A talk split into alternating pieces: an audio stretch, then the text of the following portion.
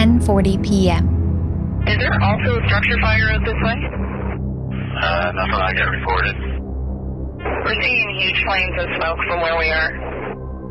11:10 p.m. Well, there's a structure fire. There's a person down there with a gun. Uh, they're still looking for him. The patient we have got shot by him. There could be other patients around the fire that could be gone already. A gunman on the loose in a quiet coastal town. You guys uh, proceed up to the Portapique Beach Road, Highway 2. It's very vague what's going on down there, but there is for sure multiple patients. Police are slowly bringing people out. As the minutes turn to hours and night turns to day, confusion and fear give way to horror. One cop came up and jumped out of the ditch and come towards our truck. It like scared the devil out of me.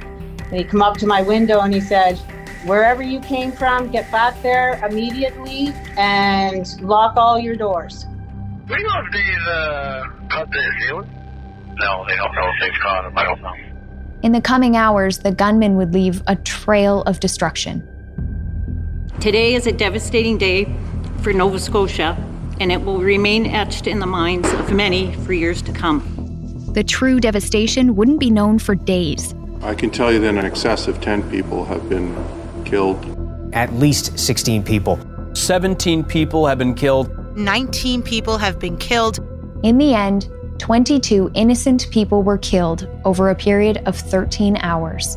I wake up in the middle of the night and I'm just devastated by this new reality. This is uh, something we never thought our family would be a part of. I never thought that my life narrative would include being a victim of gun violence, you know, living in Nova Scotia. The deadliest shooting spree in Canada's modern history left us with far more questions than answers. Who was behind this horrific rampage?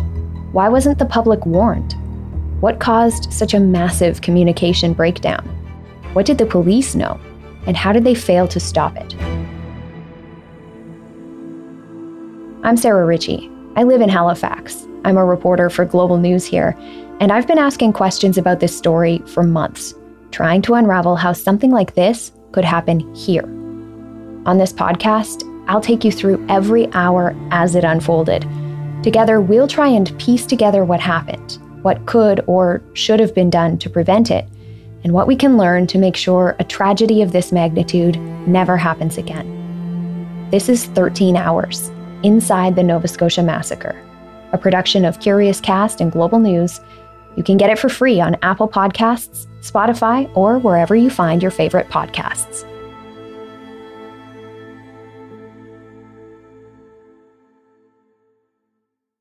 New on Showcase. You were in a concentration camp in World War II. I was a young man locked up in a terrible place. Based on the international best selling book. But I found something there. Someone. We must keep living. Whatever it takes. The Tattooist of Auschwitz. All new Sundays on Showcase. Stream on Stack TV.